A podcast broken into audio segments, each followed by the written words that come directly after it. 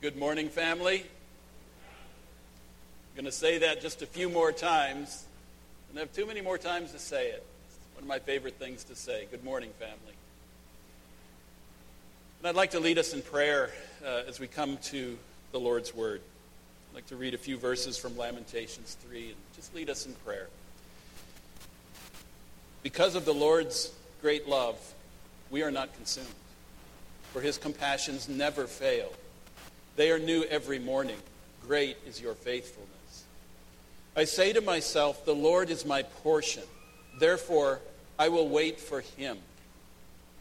The Lord is good to those whose hope is in him, to the one who seeks him. It is good to wait quietly for the salvation of the Lord. It is good for a man to bear the yoke while he is young. Lord, we confess together that we are here by your grace, not because of what we've done, but because of what you have done and who you are, and therefore who we are in Christ. That we are here, that we've not been consumed in our foolishness, in our sin, and our rebellion. Thank you for your mercies, which never fail. Thank you that your mercies are fresh every morning. Thank you. Lord, there are a lot of things in our lives.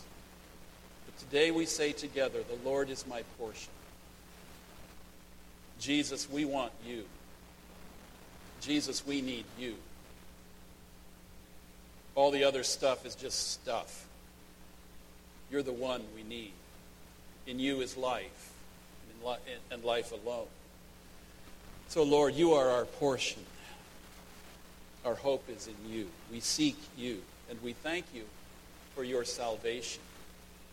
That we found when we began to seek you that you were already seeking us behind the scenes, in every way, around every cor- corner, there you were. And because of that, here we are. Thank you for your faithfulness, for your salvation, which has cleansed us of our sin and brought us into your beautiful, wonderful family of the redeemed. Glorify yourself, Lord, in this assembly today. Thank you for your word. Let your word speak to each of us, Lord. Enable this man to speak today and enable all of us to hear. Let our hearts be just so pliable in your hands today for your glory among your people. And that all would know you, that all here in this place would come to hope in you, Lord Jesus. We pray in your name. Amen. there are a lot of famous last words out there. Some are funny, some are sad, some are theatrical, some are unmentionable in our family friendly setting.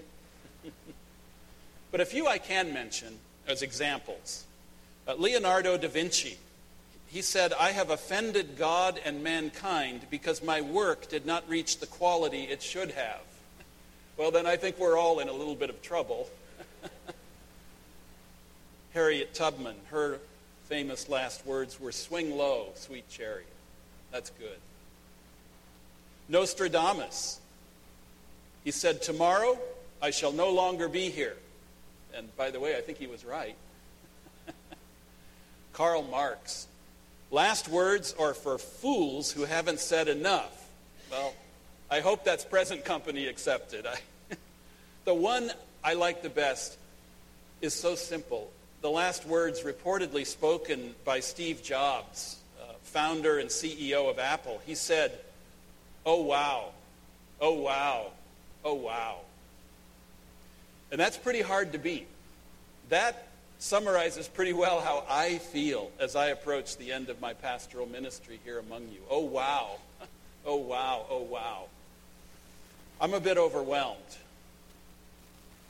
I'm overwhelmed at the faithfulness and the mercy of God as I look back over 35 years of ministry. I'm overwhelmed at your patience and kindness and support for me over the years. And I'm just overwhelmed that I have had the privilege of being called your pastor for most of my adult life. Oh, wow. Oh, wow. Oh, wow. So today is the first of my three final messages as your senior pastor in a short series I'm calling My Famous Last Words. Uh, how do I summarize the many final words and thoughts that I would like to share with you? Uh, it's just, it's not easy. I'll do the best I can. I should say, I truly hope that these will not be my last words. I mean, I do hope to live a few more years and have a few more things to say. Uh, and I, let, let's be honest, I doubt very much that these words will become famous. But for the rest of this month, that's what you've got. These are the famous last words I have for you as I retire and as you transition into the next chapter of ministry here at New Life Philadelphia, and as we all see what God has for us next. I think it's going to be an exciting time. So, for today, what I want to say is water the seeds. Water the seeds. I'm going to talk about four ministry seeds that have been planted here at New Life Philly that need watering. I was able to get it down to just four. That was hard, although there's, there are just so many more. But these four are very much on my heart, and I just wanted to share them with you today. Uh, let's read our text for today. It's from 1 Corinthians chapter 3, beginning in verse 5. Uh, this is the Apostle Paul uh, writing under the inspiration of the Holy Spirit. What, after all, is Apollos? And what is Paul? Only servants through whom you came to believe, as the Lord has assigned to each his task. I planted the seed, Apollos watered it, but God has been making it grow. So neither the one who plants nor the one who waters is anything, but only God who makes things grow down to verse 10. By the grace God has given me, I laid a foundation as a wise builder, and someone else is building on it. But each one should build with care, for no one can lay any foundation other than the one already laid, which is Jesus Christ, the Word of God. Planting and watering seeds. My task for the last 35 years could be summed up that way. My task has been to plant the ministry seeds of New Life Church. And soon a new pastor, along with Pastor Tim and the elders and, and all of you in the next season, are going to be watering the seeds. What Paul says here about all church leaders is very humbling and spot on. He says, Who is Apollos? Who is Paul? Just servants of God who plant and water Neither one is really anything. But only God, only God who makes it grow, He is really something. Amen? He is really something. I'm not anything special. I'm just a servant who had the privilege of getting to plant some seeds around here. And we've all been doing some watering together. But it's God. It's God who has enabled them to grow. This is His grace to us in Jesus Christ, pure and simple. Uh, many seeds have been planted here at New Life over these years, and we've experienced a lot of fruit. And these seeds need to keep being watered. Another way of looking at it, says Paul, is that the foundation has been laid. The foundation is Jesus. It's not any man, it's not any group of people. It's Jesus Christ. You can't build on any other foundation except Jesus Christ. The foundation of New Life Church is Jesus Christ, crucified for sinners, risen from the dead to give life to all who trust in him. That's the gospel. Be careful that you build on him. You'll be tempted to build on so many other things. Be careful that you build on him. The Lord has assigned to each his task, says Paul in verse 5. Each one of you has a task. Each one of you has a task. God has assigned it to you. Do you know what it is? These tasks change as we move through different seasons of life. Right now, my task is shifting, and yours is going to be shifting too. But all of you will be watering ministry seeds that have been planted here. I'm asking you to cherish these seeds, water these seeds, cultivate these seeds, and your understanding of them. My prayer is that you're going to grow a big, beautiful, fruitful field from these seeds like the world has not seen before around here. But each one of these seeds must be experienced. You have to live them. Not just think about them or talk about them. They can't be abstract. You have to live them. Seed number one God loves you, not what you do. God loves you, not what you do. Some of the most important texts in the Bible for my life and my ministry have been the gospel accounts where Jesus is baptized and then immediately sent out into the wilderness. The Father speaks from heaven over Jesus at his baptism. And what does he say?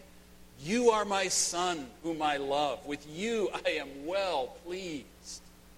Wow. Jesus has done absolutely nothing up to this point. He hasn't done any miracles. He hasn't healed anybody. He hasn't preached any sermons. In his just being, the Father loves him. He's the Father's beloved. He's anchored in the Father's love. You are my Son, whom I love. With you I am well pleased. In other words, his Father loves him because he loves him. Why? Because he loves him. That's the refrain of the gospel. That's the heart of the gospel. And after that, the Holy Spirit sends Jesus out into the wilderness where Satan tempts him for 40 days and 40 nights. And have you ever noticed that the temptations are all about doing? The temptations are all about doing things. The temptation is if you really are the beloved one, if you truly are the Son of God, turn these stones into bread. You're hungry. It's okay. You can do it.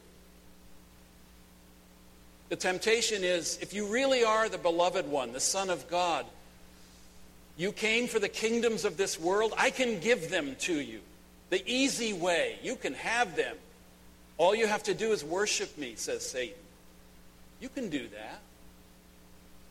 The temptation is if you really are the beloved one, the Son of God, you want the world to know who you are. Jump off the temple. Your father will catch you. Everybody will see. You can do it. It's okay. You're doing it for ministry purposes. In other words, Jesus, do something, will you? This is the constant pressure on each one of us. Do something. Prove yourself.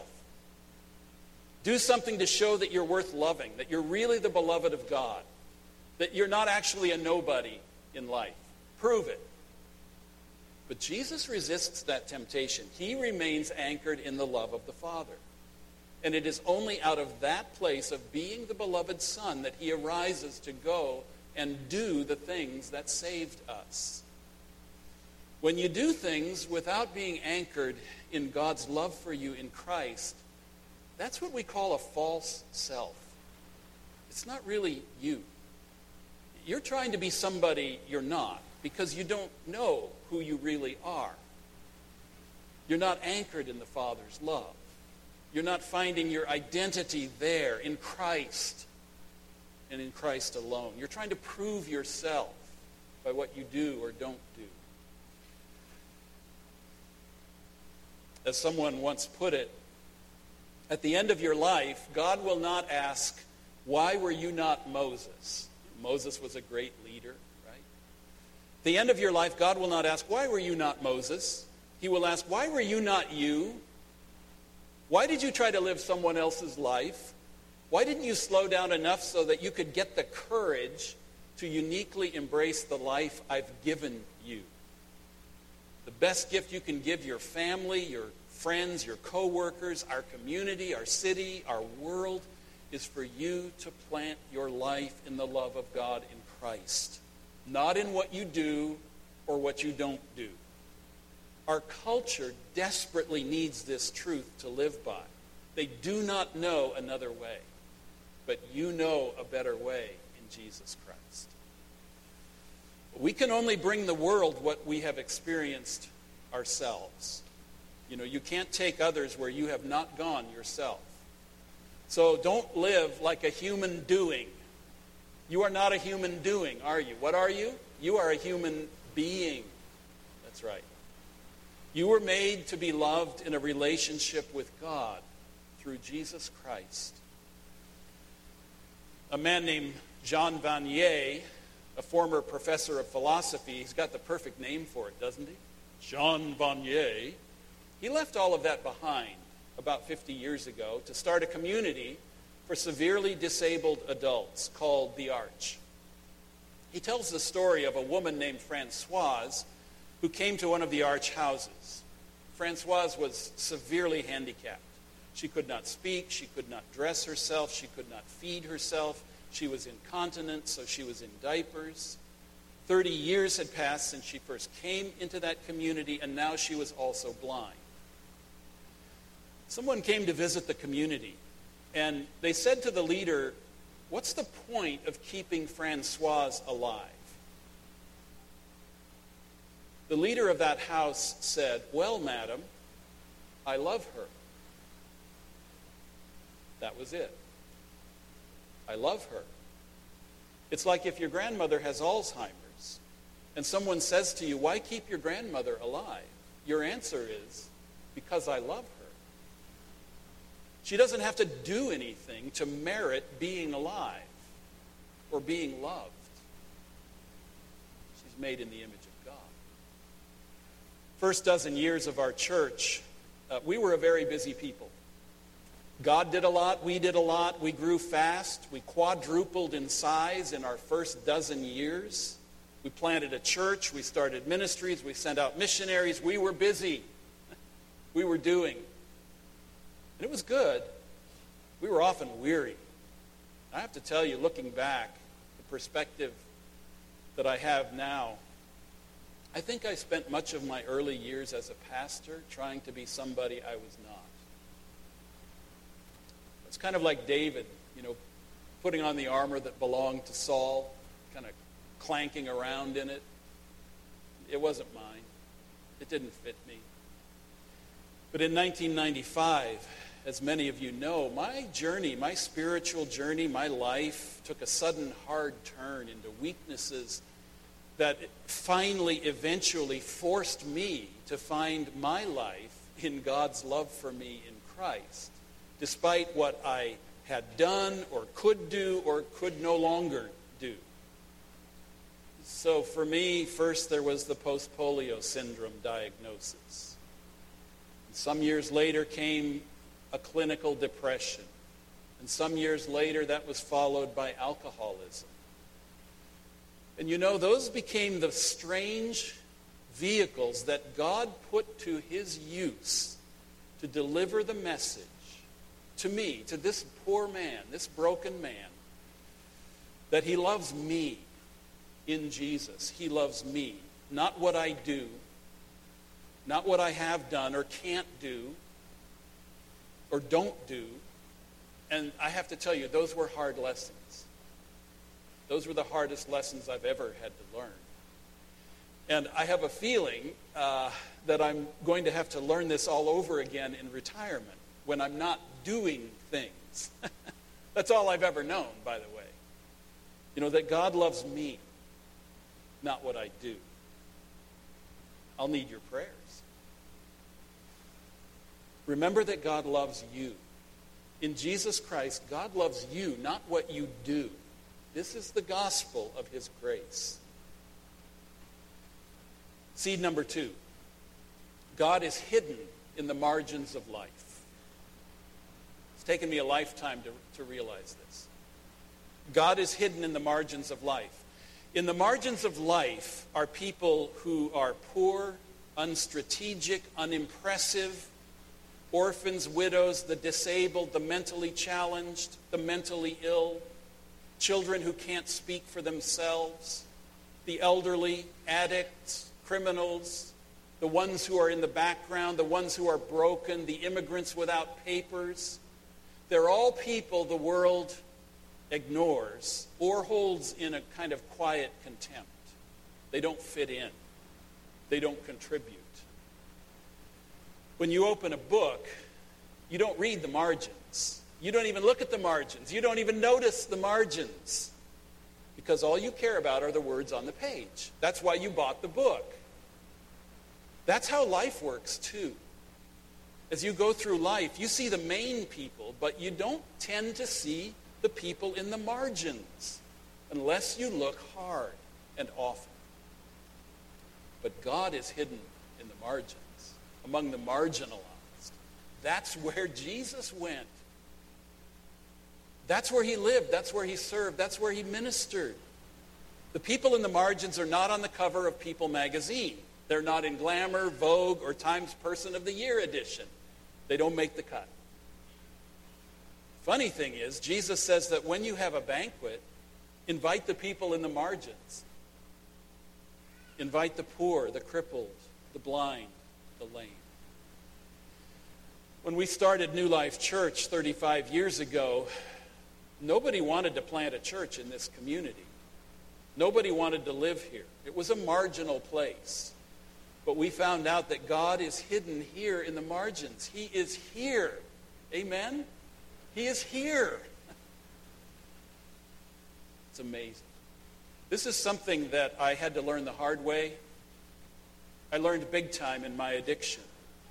When I became, I became one of the marginalized. Yes, I became a marginalized person. Even to some of you, to some in the church. And I know that. And I understand that. And I grieve that. And I can't change that. I can't do anything about that now. But I want to tell you, much to my surprise, I found out that those who are marginalized and considered failures or losers actually bring sanity and balance to the world. They help us find our equilibrium about what's important. Things like love, like gentleness, like openness, like understanding, like community. The marginalized ground us. They show us that life is not about power, fame, money, competition, or success.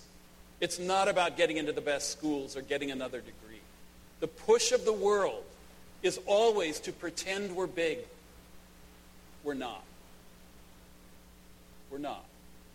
We're broken like everybody else. And when we are with people in the margins who are in a depth of weakness and vulnerability and brokenness, there we discover a lot about ourselves. We get in touch with our own brokenness and our own humanity. Martin Luther King Jr. Uh, said one time about the people we tend to hate or despise. He said, we will continue to despise people until we have loved and accepted what is despicable in ourselves. We don't know how to do that. Have you been able to accept what is despicable in yourself? People in the margins help us to do that. They are a gift to us. They help us to see ourselves right sides and to know our hearts aright. New Life is now an established, influential church. We have some prestige, some resources, some people, we have some power, some privilege, but we're not building an empire here. So much has been freely given to us, and we are to give it away just as freely. This seed God has been growing in us for 35 years means that we take all of that and we keep moving to the margins. We just keep moving to the margins. Being part of New Life Church is an enormous privilege. I count it one of my greatest privileges in life. Being incarnated as Jesus in this marginalized part of Philadelphia. We think we're giving when we do that, but we're actually receiving. Because we'll be meeting Jesus and some amazing people in the margins. God is hidden in the margins of life. Seed number three race matters for community and witness. Race matters for community and witness. This is one extremely complicated and painful issue. Let me say at the outset that behind hatred, prejudice, and racism are demonic forces that are so powerful you'd rather just avoid the whole matter. But we can't afford to do that as followers of Jesus. It will cost us our Christian community and our witness. So many things in our world are defined by race where you live, where you can live, what community you can be part of, what school you let your kids go to, uh, how far up you can go in your job, who you can be friends with, who your kids can be friends with. That's the way of a divided world. But this has no place in the body of Christ. This has no place in the body of Christ. It's a sin issue. It's a discipleship issue. It's a justice issue. It's a reconciliation issue. The gospel demands it. We must take this seriously if we want our community and our witness to be in harmony with the movement of God's kingdom among the nations. Jesus, through his blood, has destroyed the barrier, the dividing wall of hostility. He has created a new race a new people, a new humanity. It's called Christians. Jesus broke down that dividing wall through his blood at the cross. The first Christians understood this. They got it.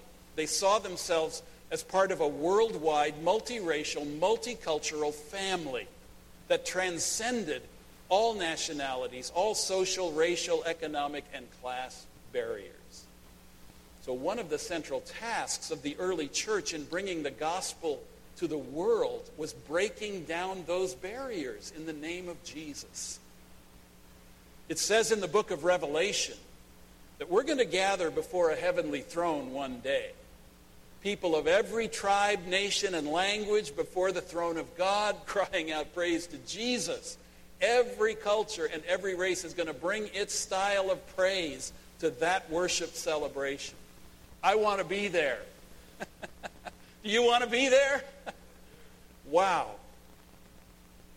Look, we are invited here on earth to get a taste of that. And we get to offer it as a gift to a world that is filled with hatred and genocide that is deep in the human heart. And we get to say, Jesus is alive and he is our peace. Jesus is alive and he is our peace. There is a power that is able to take hatreds and transform them, even though the hatred may go back hundreds of years. We've been blessed here. Uh, we started down the road of many colors, one blood, about 20 years ago. Many colors, but one blood in Christ. And we're still on that road.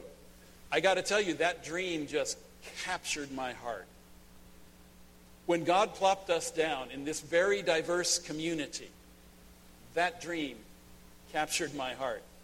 I, I wanted people to be able to walk in here and see, not hear about or think about or talk about, not just that, but to see, to see the glory of God in the all nations family that He is redeeming in this world. I wanted people to see that that dream still has my heart. And we're still on that road, trying to be a thriving family of nations in the city here at New Life Church. We've come to know that you're not going to change people by law and force and government decrees. It's going to start by a change of the heart. And a transformation on the inside is going to come from Jesus alone. And then, then justice will and should flow down from there like a river. So, my invitation is for you to listen to the stories of people who are different from you. Listen to the stories of people who come from a different place than you do. You're going to learn a lot. I can't tell you the joy it has been for me to sit here over the years and see the beauty, all the colors of the tapestry that is here in this room. I pray that you will water this seed for another 20 years to honor Jesus and offer his peace, his gospel peace to others, no matter where they may come from. Seed number four God's ways are mysteriously small and slow. God's ways are mysteriously small and slow. Jesus told a parable about a mustard seed. The kingdom of God, he said, is like a mustard seed. Although it's the tiniest of seeds, it grows to become the biggest of trees. You may be tempted in the years to come to be polished, to be big, to be impressive. You might be tempted to compare yourself to other people or other churches, and you'll think, hmm, we don't have what it takes. I don't have what it takes. We haven't done what they've done. We forget that the kingdom of God is like a mustard seed. It's small, it grows slowly, slowly but surely. Jesus is saying that what God is doing often looks insignificant. You know, it looks powerless, it looks like nothing. But actually, God's kingdom is advancing and growing right on schedule. It's according to plan, his plan, so that he, not we, but he gets the glory. See, we forget. Jesus did not look very powerful. There was nothing about his appearance that would draw people to him. Herod, well, he had built massive temples. Rome had a glorious city. Athens had Plato and Aristotle teaching brilliant philosophy. And here comes Jesus. Here comes Jesus teaching in Galilee of the nations, the armpit of Israel, in confusing parables to uneducated farmers and fishermen. It didn't look that great. It looked defeated, powerless, weak from the get go. Jesus did not overwhelm people with his intellect, his wisdom, or his greatness, although he was all that. No, he came as the humblest servant of all. We don't have to do things to get the city or the mayor to pay attention to us so that maybe they'll write about us in the Inquirer so that people will say, oh man, that church, that church is powerful. That's, that's sexy. I want to go there. Nope. The smallness of the kingdom has always been a scandal, and it will continue to be so. Things are not as they appear to be. Judas, Judas did not sign up for the mustard seed. So what did he do? He quit, went somewhere else, and eventually killed himself. He didn't like the mustard seed thing. Too small, too slow. Look, if God had answered all the prayers I prayed for New Life Church in the early years, we would not be sitting in this room today. I would have wrecked the church. I know that.